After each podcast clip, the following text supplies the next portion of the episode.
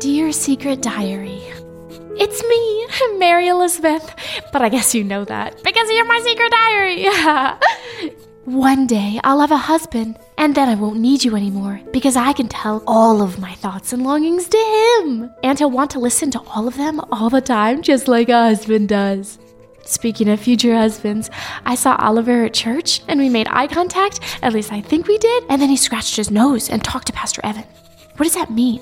Am I overthinking it? Note to self schedule two hours this afternoon to consider whether I'm overthinking it. I need to pray for a sign that he's the one. And probably the best sign would be let's see, he's exactly what I need and want from a man in every conceivable way. I'll pray that Oliver wants to be a missionary, since I know I'm called to be a missionary, and I've always known, ever since I read Daddy's Christian Hero series, the day before yesterday. I can picture it now. Are the orphans ready for us to sacrifice them to our pagan tribal jungle god? The orphans and the widows too, Chief. Only one thing stands in the way. Are the fire ants not biting today? They are extremely mighty, Chief. Did the witch doctor lose his ceremonial skull hat? He has an entire human skull hat rack full of human skull hats, Chief. Did we run out of those pointy stabbing sticks? There's a word for those pointy stabbing sticks, Chief, and the word is sticky stabbinators. Then what is the problem? That open hearted yet courageous 18 year old missionary girl. Mary Elizabeth Murphy? She's the worst. The worst, am I? Am I as bad as your debauched ritual of human sacrifice? Though I am but 18. And actually, I don't even have my driver's license because Daddy said he didn't want me getting into trouble. Though I am but 18, I have come to this far off jungle land to bring the gospel and things, and thus I must stand against your vile practice of debauched human sacrifice. We better throw in the towel on this debauched human sacrifice thing. We could debauched human sacrifice her. Hey, that's a great idea, Fred. It was right there. I'm sure somebody would have thought of it. Kill the single white girl! Single, you say? But single, she is not. Oliver! Kill her, you say? I, I wish you wouldn't. My missionary pilot husband. So I am, and as for you, you unchurched savages, if you want to martyr her, you'll have to martyr me first. Oliver, no! At the very least, I'll die knowing that my beloved. Ow! Hey! Ow! Ouch! Ow! Hey! Ow! Arg! Be brave, my love. Ah! Mary Elizabeth, my love! Ah! Not the sticky stabbinators! Ah! You're now listening to The Sound of Sanity. This sound will continue for the duration of the program. Hey, everybody, welcome to Sound of Sanity. It's me, your friend, Nathan, your humble and obedient host, also, joined by two wonderful gentlemen. We've got Ben Sulzer. That's it. Right there. Blanked Not on your last name there for a second. Yep. No, not Seltzer. Quentin Seltzer, completely different character. Unrelated. Yep. No relation. Yeah, and when I say completely different character, it sounds like I'm doing a typical sanity style, ironic, like he's completely different, which means he's the same because you're a smart person and understand that the reverse of what I'm saying. But that's actually not what I'm doing. I'm, I'm saying, saying Quentin Seltzer is, in fact, I think you could have gotten away with it, but now that you've leaned into it, now that I leaned into it, You sounds made it now it actually awkward. sounds like it's you know you've oh. reverse Oh. psychologized the whole thing. brother. Well, Quentin Seltzer is different. He kind of, the amoeba spit. The amoeba spit. You know how amoebas like to spit? Ben, why, Right. why don't you introduce? right in the spittoon. Moving nice right job, along. Amoeba. Moving slowly right along. we come to Pastor Jake Menzel, pastor who's a master of sanity. Yeah, I've I've mastered sanity. Right.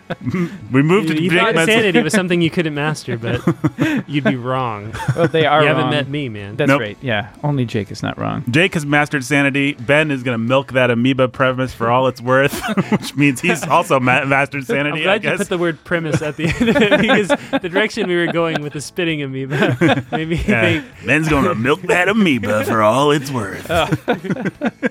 Hey, let's talk about a little article by John Piper because there's no transition uh, like this transition.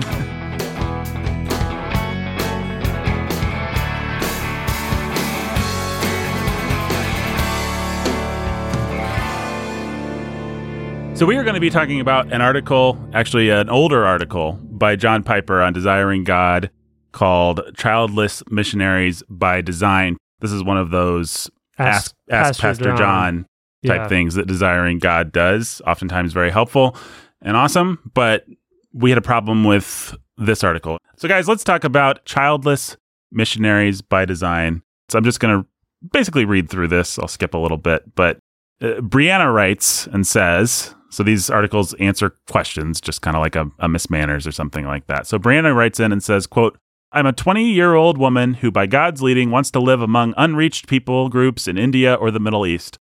I've never had the desire to have my own kids, even though I love kids. And the guy I'm currently dating doesn't either. If we get married, we see ourselves living as Paul type missionaries. She has that in quotes. Practically speaking, it makes sense to not have kids. I want to know if biblically it is a sin to not want to have kids if you're able to.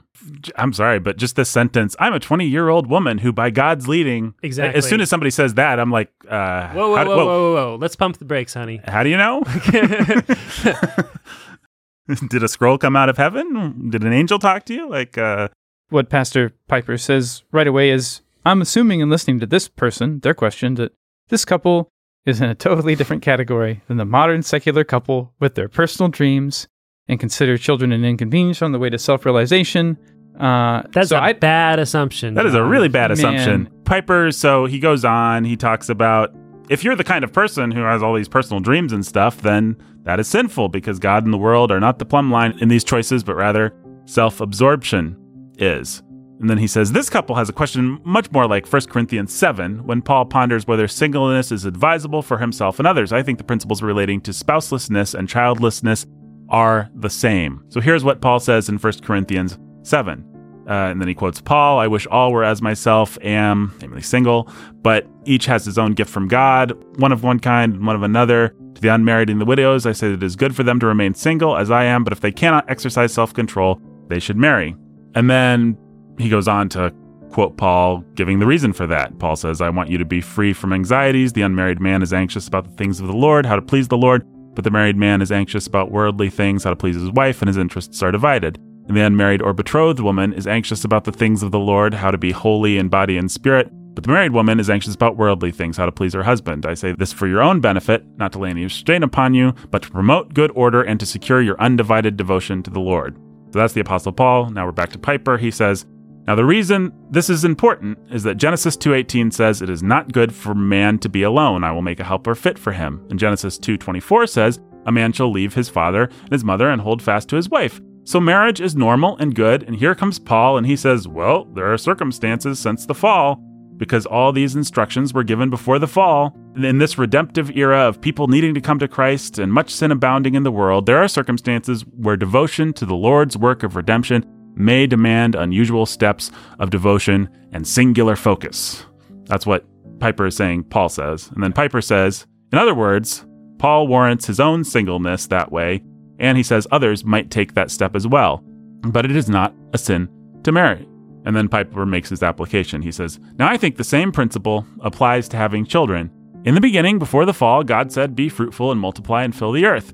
That is normal. It is needed. It is the way God's purpose to fill the earth with worshippers is going to be fulfilled. If you don't have babies, you won't fill the earth with the knowledge of the Lord like the waters cover the sea. But now, may we not infer, because of the analogy with marriage, that there are circumstances after the fall where devotion to the Lord's work of filling the earth with worshippers, the work of redemption, may demand unusual steps of devotion and singular focus. No, So- we may not. wait, wait, how? Let's let's go back. How did he get? Okay, the analogy with marriage. Yeah. he's just saying, I made this analogy with marriage. Don't you think it works? Is that all he's saying? He- I mean, Now we may infer because of the analogy with Yeah, marriage, yeah, because but- of my but- anal- but- my but random he's not- analogy. no, no, no, no, no. There's not a- so, so, so he's, he's saying help me out here. the normal way for men and women on Earth, this pre-fall thing, it's not good for man to be alone. Mm-hmm. That's the normal way of things. Now Paul is saying it's not good for man to be alone, but I wish all were as I was because, you know, there are advantages to not being married. So then he says, well, that's a principle, and I'm going to apply that principle to the same thing that was said before the fall multiply, fill the earth, and subdue it. And see, that's the normal way of things before the fall, but now we live in a post fall world. I wish that all uh, were as my I myself were, but we have to go, you know, in some cases to extraordinary lengths. And so one person's going to not get married, another person is going to say, "Well, we're not going to have kids Right. because we have a higher purpose." Right. So, but all I mean is that he's his analogy to marriage is right. It's faulty from the start. He didn't make a legitimate analogy from Like- marriage to childbearing. And No, it's not of- legit. And the work of devotion, extra devotion to the Right. Lord. He's, he's building on a rickety foundation here, Yeah. to say the very least. Yeah. So that's the article. He goes on to list three principles that you should follow. Number one sucks. It says you have freedom to forego normal blessings. He explains it. So my counsel would be this Yes, for the Lord's sake and for his unusual purposes in your life, you are for free to forego the normal, wonderful blessing of children. That is number one. You are. And then, You are free to forego the normal blessing of children. Do not get married. yeah, exactly. Kind of like the Apostle Paul talks about in 1 Corinthians 7. Exactly right. First Corinthians 7 is the perfect rebuttal to John Piper's explanation of 1 Corinthians 7. Exactly. Yeah. Uh, to be fair to Piper, though, he then does give two more principles. Number two, remain open to God's leading. So he tells this lady, even if this is your decision for now, be open to it changing. Yep. Which is a, actually a good thing to tell people who have decided to make a real application of 1 Corinthians 7. Don't Yeah. don't take some weird vow of like I'm Of never getting married. and- yeah. Exactly. And then number three, win worshipers by gathering children. And that's just kind of a weird point that he makes about like even if you're not having children, you should be loving people or something like that. yeah. What he really does then is he disconnects children from marriage, takes a an indicative statement, it's not good for man to be alone, and says therefore it's okay to deny an imperative. Multiply and fill the earth and subdue it. Right? That's an imperative. That's a command. It is not good for man to be alone. I will make a helper suitable for him. That is an indicative. That states the case of things. It's not good for man to be alone. There's no command. Therefore, everybody must be married. Mhm. There's no command. There's just a statement of the reality of things. It's not good for man to be alone. And so the ordinary, normal thing is for people to marry. And they've done it ever since Adam and Eve. For the most part, by and large, everybody has gotten married if they don't die beforehand. Paul says there are reasons to not get married. Here are what they are.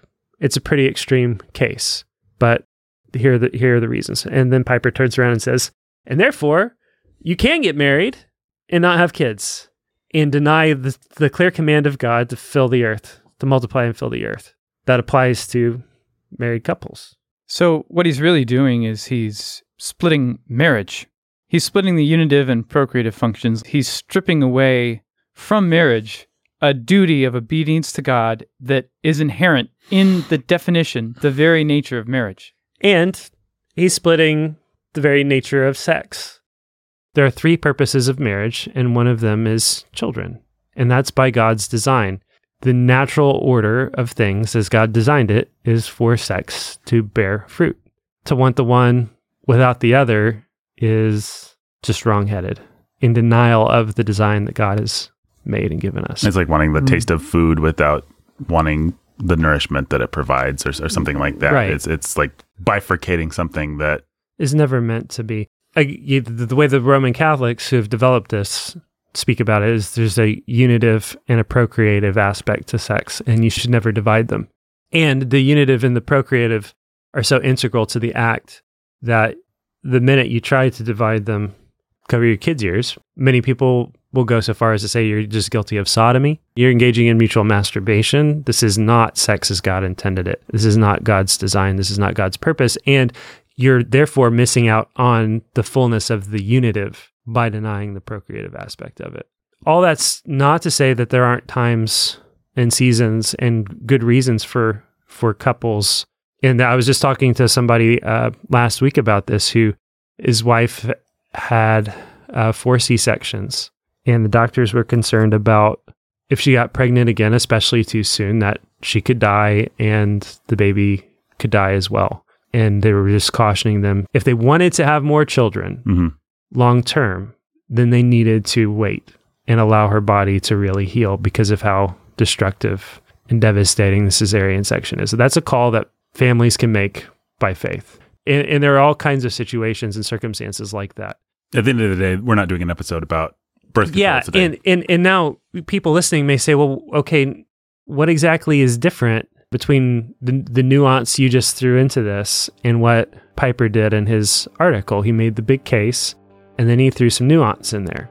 Jake is saying the purpose of marriage is always to bear children. Yeah. And now it's complicated and let's figure it out. Piper is saying, and in 0.10001% of cases, maybe the purpose of marriage is not for is not to have children. It's not to have children. Yeah. and that's Yeah. a lot different than what Jake's saying, different. actually. Yep. It's a rhetoric that uh, plays caters to people's worst impulses. I think. The real problem with that article is that there's nobody reading it who does not want to not have kids, hmm who can't say, okay, cool, I'm the exception. I'm the exception. right. I'm justified. And not only am I justified, I am embracing the higher calling here. I'm taking the high road. I am being unselfish. I am being sacrificial Mhm. for a higher cause and a higher obedience than other people. And so I get to justify all of my worst impulses, all of my actual selfishness. I have to, I don't have to listen to and hear and feel the weight of the biblical case over here and so much so that I I can in fact I can listen I don't have to listen to it but Mhm. I can and then I can just feel sad and sorry for myself Yeah. and tell other people to feel sorry for me that I have this higher road that this I'm following. road. Mhm. And- And that's because, like Piper will talk about children. Hey, if you have children, it's going to be a sacrifice. And in our selfishness, we don't want to make that sacrifice. And that's bad. So having kids involves sacrificing a lot of your time and energy, your preferences, whatever. And that's what God wants. But it may be a higher calling to sacrifice the blessing of children. And if you noticed, I just made a switcheroo Mhm. Yep. because suddenly I went from giving up something I'm happy to give up because man, children are a lot of hard work Mhm. to giving up a blessing that I dearly want. Now, Mm. you can't have both of those at the same time, but he did.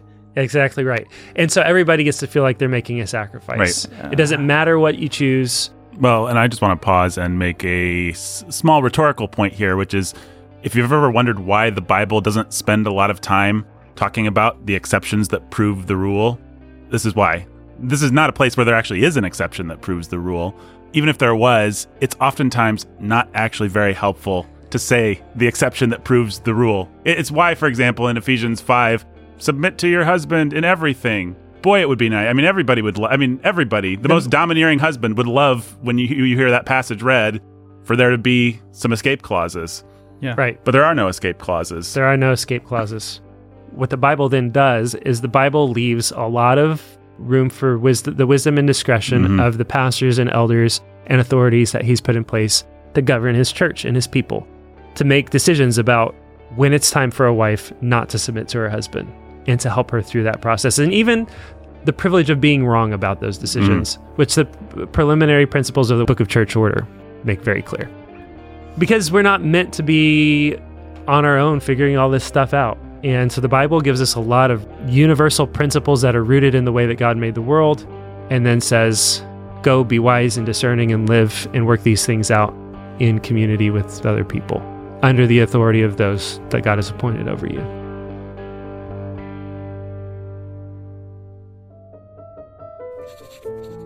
Is it possible when I marry Oliver that he won't want us to be missionaries?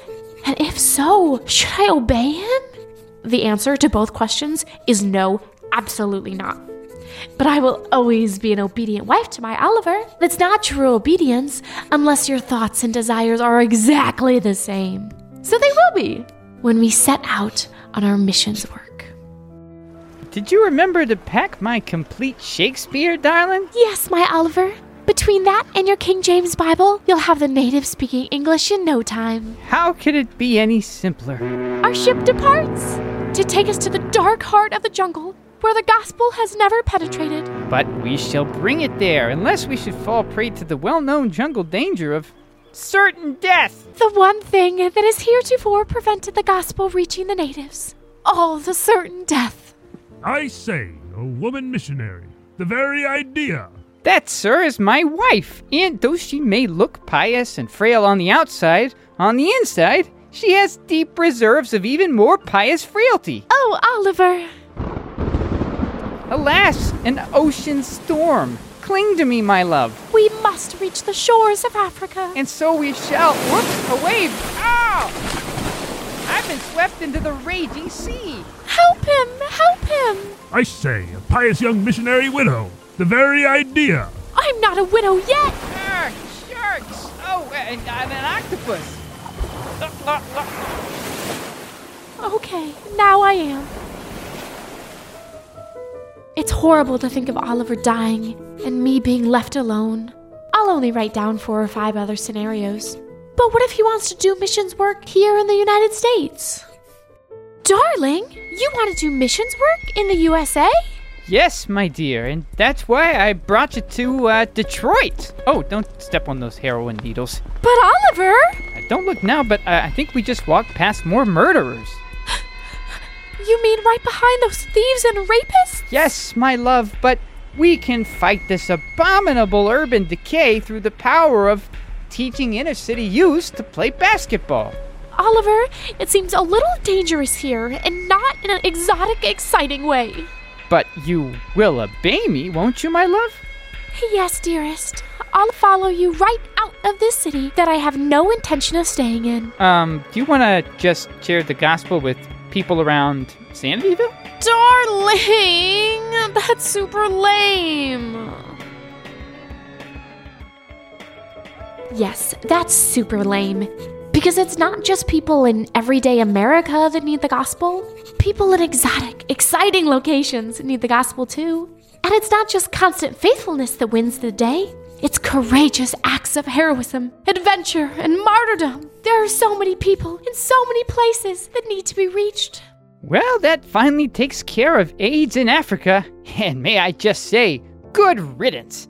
Now, let's get some clean water to these people. We already taught them to get their own clean water, dearest. Ah, excellent. Just like India, huh? Minus the Hindu caste system we had to dismantle. What's next? Let's see. We've got um suicidal Eskimos tomorrow. They have so much to live for uh, igloos, ice, uh, other, other things. And we still need to figure out if the Bedouin Muslims are really the lost tribe of Israel. Either way, we'll need to get them converted, along with the rest of Israel, if we're going to trigger the second coming. Oh, yes, my darling. Of course, that would be a bit easier if Palestine wasn't so dashed uppity. We'll have to uh, end Islam first. Ever since we led that prayer march in DC and started the Third Great Awakening in America, Islam has been on the decline anyway. Well, how could it stand against a great Christian republic restored to all of its glory? Capitalist and Christian, but I repeat myself. We better get some sleep. We've got a big day tomorrow. Have you put the children down? Children?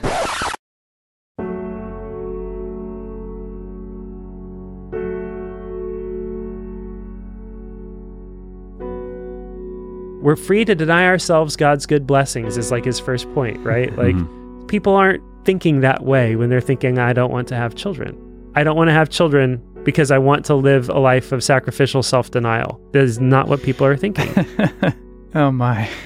Although you could see in someone's conscience this getting twisted around to be that. I mean, well, sure, absolutely. So for most people, this caters right to their selfish whims, and they're going to be some. Some of them will be able to deceive themselves pretty well. Others will have a better idea. I'm kind of deceiving myself here, but I'm sure glad this pastor said I could do this. But some people, maybe a tiny handful of like women who really want to be devoted to Jesus, are going to think that their torment of themselves by not being willing to become mothers, which is what they want, is godliness. Yeah, absolutely. You know, this is a young person's question, hmm right? And this is the kind of stuff you deal with in college ministry. You, you- it never really goes away. You always have that guy or that girl who thinks that they're called to singleness and they're called to live with their hair on fire for Jesus, and that it all means this very particular zealous kind of frame of thinking. And those people inevitably are almost always the people that have the hardest time staying pure hmm sexually, addicted to pornography. They end up with a girlfriend or a boyfriend, sort of, and then they end up doing some things that they, you know, need to repent of because they're actually ca- called to a higher calling, and that calling is singleness and this other stuff. And so, you know, really what you're living in the space of here with the kind of person who Ben's talking about is the kind of person who has real struggles with sexual purity and a real desire to just let themselves go, but also this other notion of a higher calling they want to hold on to. And can they find the best of both worlds? Mhm. I'm also thinking of self righteous masochism. Yeah. Man, it hurts not to be able to have kids, but I can hold this up to God and say, look, No, I think Look, that's I exactly follow- how some of the people that Jake's talking this, about this is how they're processing how they it. how they Yeah, whip saying they themselves for together. their for it's the their sexual. They always need a whip. Yeah. And the whip was no sex, but then they realized they just can't. Mhm. They just can't say no to themselves. So they're going to get married. And they need a new place to whip themselves. Mhm. But it's kids now. It's kids now, which also which does double duty in catering because it's both a kind of suffering as you deny yourself a blessing, and then it's denying yourself the actual suffering and sacrifice, the godly suffering and sacrifice of having kids. That's very effective. Well, that is the story of every masochist, right? I mean, there's plenty of suffering to be had. Take up your cross is what Christ calls us to do, but they want to define the suffering. They want to choose Yep. their own adventure, suffering wise. Yep. And it is self serving and selfish and self pleasuring, actually, even though it brings them pain, intentional pain. I mean, I can think of a couple other stereotypes. A lot of my wife's friends, and if you're from her old church, and if you're any of you are listening, uh, then I'm not talking about you, I'm talking about the other ones, are young couples who have decided to serve. I don't know what the popular ones are now. I'm so out of mainstream evangelical world. Navigators, Yeah. Campus Crusade, whatever it is. And it's a young couple. They don't have kids. They always, always, always, always, always have a cat or a bunch of rescue dogs Yep. or something like that. Oh. And the woman always, always, always dotes on these creatures. Yep. They're her children. They are her children, but they're not having children because they, They live near have the campus and they need to have the freedom ministry, to right? have Like, people over. She and, needs to be able to go and to meet with those girls and to do the things. And so, and there's this real. It's it, it really makes me sad, and inevitably it looks pretty good the first year. You know, when you meet these kinds of couples, and then the second year you start to think uh, they don't really like each other very much. and by the fourth, fifth, seventh, tenth year, the lines on the woman's face have grown hard. Yeah, she gets ugly. I mean, I, I, actually, I wasn't going to say that, but It is actually true. it is true. I, and and I he can gets just, I can, I could, I could rattle off like five or seven names right now. and he gets diffident Uh, and, you just watch that and fat and and they're disconnected and yeah, and then either cave and then either they make that their life, or they decide to move on. You know, within a couple years, they're divorced. adultery. There's adultery. They're not going to church at all, or they feel like we need to have kids and start doing being a real family now, and then they have to like try to work through seven years of junk. Or God's merciful early on and they have a accident. That does happen. listen, guys, we all know that there are exceptions to this sort of thing, but you've been through college and you've been through some of these big parachurch campus ministry situations, and you've seen the guys and the girls that go off and that, that either stay and they become interns and they go on staff, or they go off and are going out to become missionaries. And if you haven't seen this, then you're not paying attention. hmm And this is the thing that's infuriating about this. This is John Piper Yeah. Don't tell me he hasn't seen this stuff. Like he has been at the center of this stuff, and it, He knows uh, he's had people. every opportunity. He's he he's been speaking at passion conferences for twenty years. hmm He's met all these. Maybe people. the problem is that he's spent so much time enabling it that he has too bad a conscience about it to be able to. Where he comes to a couple like this, and what he says is, there is a kind of super selfish idiocy that's prevalent. But I'm just going to assume that this isn't what's happening here. Mhm. Like, whoa, whoa, whoa, whoa, dude, Why would you assume that? why would you assume that? Well, that's grace. It's grace. No, it'd be more kind to assume the other. Even granting all of Piper's premises, start by assuming the other, make them prove that's not, and then talk. You Yeah. know? Well, I don't think you define grace the way that evangelicalism defines it. Well, you know, that's because we read the Bible. ah, yeah. Um, Got him. I wouldn't be surprised if there's a cool sound effect right now.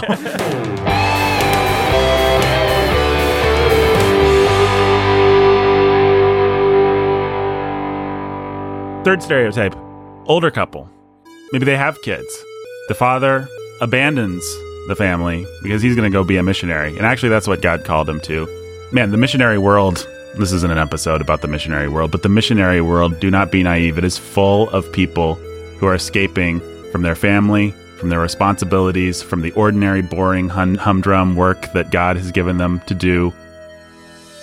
And so they're going to go and do something I'm glorious. too lazy to do anything real in my life or to take care of my family. I feel stuck in a meaningless job, you know, in a factory somewhere. I have this wife and these kids that actually demand my attention. I'm made for more than this and for something much easier than this. That's actually hard and a sacrifice. And so I have to leave my wife and kids behind and leave my humdrum job and go to South America or Africa. They don't understand it and it's their fault and they're not following the Lord. Man, that's so common. Yeah, it's incredibly wicked. Uh, fourth stereotype. I'll just keep rattling them off. The couple that did what this couple did gave their childbearing years to missionary life, and it turns out actually this lady had a maternal instinct and she wanted kids, but her husband or her partner used the godly things they were doing, quote unquote, to oppress her into Yep. not having them. And now it's too late, and she's bitter and angry, Yep. and their marriage is stupid. Here's a fifth stereotype. And this may not even seem all that stereotypical because you're like, wait, what? That happens? But I know people this has happened to. We're going to go off. We're going to do missionary work. We're not going to have kids. And then I don't know where my husband is all the time.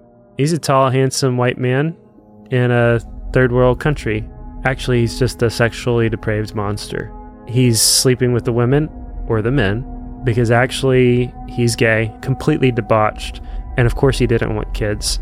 He thought he was going to be satisfied by you, and now he's not, and so he just keeps going down that road, seeking the next thrill and the next high. And the whole missionary journey was a part of seeking that high and that thrill. God couldn't cut it for him, and so he had to turn to absolute sexual debauchery. And that is way more common than anybody in the mission field wants you to know about or to think about. What's really monstrous about that, just to sew it on with an iron thread, there are certain debaucheries that are available in certain parts of the world. Exactly And right. there are people that We're say- talking children. We're talking Thailand. We're talking. Oh, Yeah, yeah, yeah. Thailand, Yeah, man. as I've been thinking Thailand the whole time. Like, well, Thai- Thailand was in fact.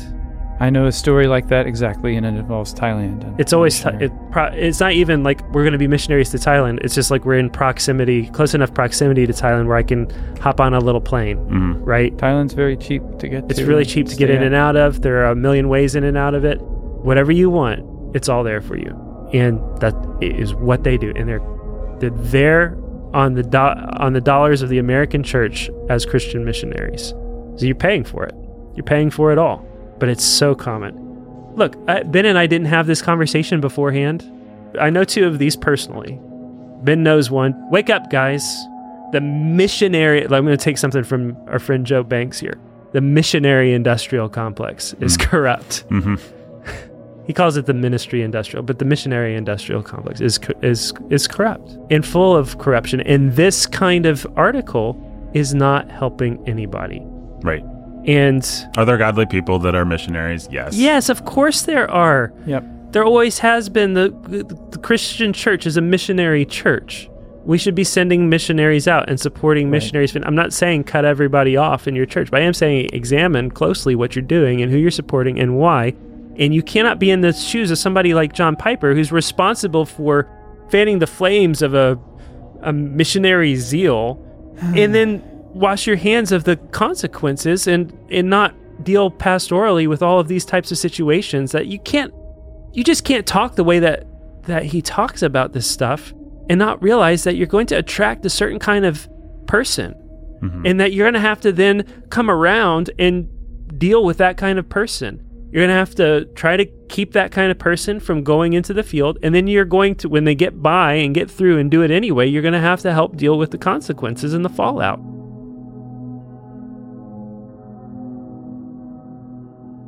And I can't believe that Bethlehem Baptist Church, as big as it is, and the network of churches it's connected to, doesn't have all of this stuff on its radar. on the on the you know. radar. That I can't imagine that he's not actually dealt with this stuff pastorally, personally. Yep. Why not? Because I bet he's dealt with it all personally, and he's done a great job with a lot of it. yes, right? Yes. I so bet- I why bet so why is it not here in I this bet- article? Why is it not in the article? it's articles? because this is a perverse application of what we say all the time on this podcast, which is just because there's an improper use of something doesn't mean you shouldn't use it. kill your grandmother with an axe doesn't mean you shouldn't be using axes to split wood. And this principle I th- is a proper thing for godly people. And of course, it can be abused and misused, like you're saying, Jake. And that's the answer, right? That has to be. Yeah. So you have no responsibility for the misuse of principles actually bad. But second of all, but yeah, I'm sure that's the mentality. I'm sure that's the mentality. Yeah. People are always out there going to twist the truth and always going to But listen, listen. Yo, read Galatians.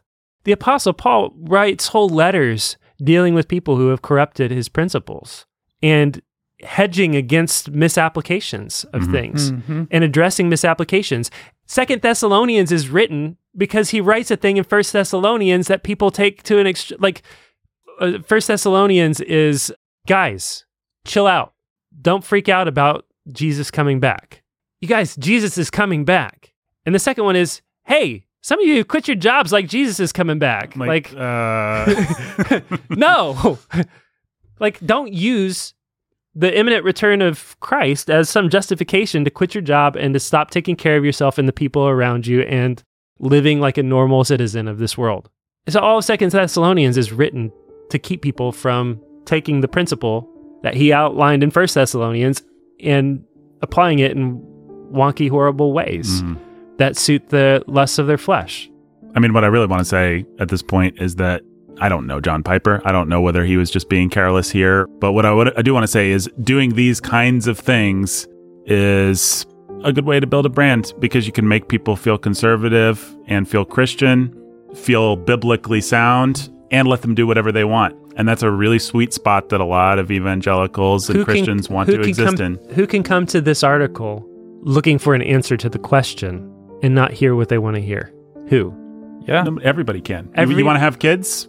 It's right there in the article. It There- says you should. You, do, you don't want to have kids? And Oh, here's an escape clause. you're, And you're, here's you're, the you're the glorious clause yeah. exception, but you're being biblical. You're being sound. You're, you're not a You're progressive being- weirdo. You're not an LGBT. You know, Hey. you're not whatever you don't want to be. No, no, it's not that. It's not that you're being biblical. That's actually You're d- being that's extra biblical. you're extra.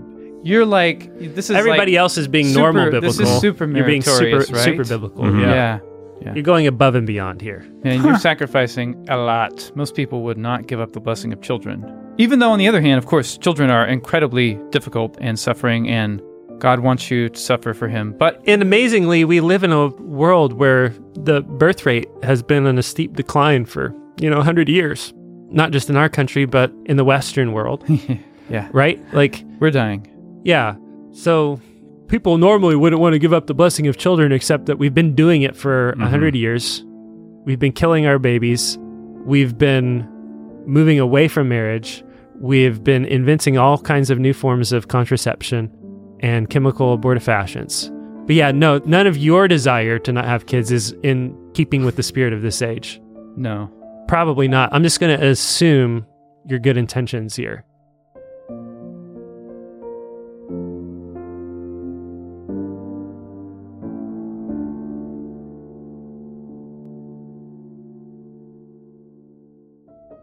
No, I won't be able to have any children.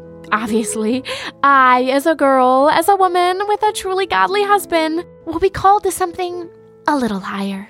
Even though, obviously, babies are so cute. I love them so much. But we can't have babies and obey the calling on our lives. And so that's why we can't have children. Um, Mary Elizabeth, I, I just came to deliver another pizza. Was it. was it weird to read you this? Yes, it was. And I would have left like 15 minutes ago, except you ain't paid me yet. I'm sorry, I'm sorry, I'm sorry, I'm sorry. I thought you would want to know. I, I know that a man is supposed to declare his intentions to a girl, but I just thought when there is what there is between us. Just for the record, when I marry the woman who I want to be my wife, the one that I choose, we'll be having children. and I ain't interested in any overseas mission work neither. And if I was, I don't think it would look like what you just described, because your idea of what it means to take the gospel everywhere seems kind of narcissistic and self serving, honestly. First of all, that Jim Elliot style stuff with uh, me getting martyred by natives is kind of simplistic and left out a lot of the hard and mundane work of loving people that got Jim Elliot there. Second of all, translating the Bible into another language is super hard work and requires years of graduate school linguistics training. Third of all, even though local crime rates in Detroit are among the highest in the United States of America, the overall crime rate in the city has seen a decline in the 21st century. I mean, heroin needles everywhere. It seems a little exaggerated to me. And fourth of all, that stuff about curing AIDS and dismantling the Hindu caste system, I mean, that's just crazy talk. No one person is gonna overthrow societal evils all by themselves. And I know you could bring up the example of William Wilberforce, but even Wilberforce had a team, and ah, you get what I'm saying. It's about constant faithful witness all the time in the little ways. Uh, you know, I got some cash in my wallet. I'm gonna pay for this when I get back to work, and you can just keep it. Oh, Oliver! Oh, he paid for my pizza. Mary Elizabeth Murphy, you foolish, foolish girl! But how was I supposed to know he would think it was creepy when I read him the journal I'd been keeping about him? I've got to stop living in a fantasy world. And it's okay. I can have children, lots of children, so many children. I love children. I love children. And every one of them can be a missionary to a different land. Alfonso, Oliver will want to name the oldest that, can go to Nigeria, and Abigail can fight poverty in India. The twins, well, they'll be a shoe in for Eastern Europe.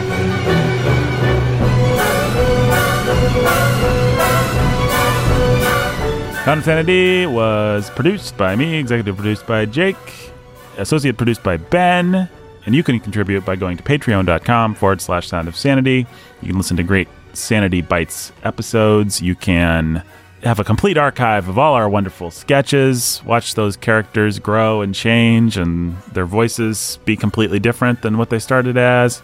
It's a lot of fun. Go to patreon.com forward slash sound of sanity. Also, you'll be supporting this show, and we could really use your support, so please do.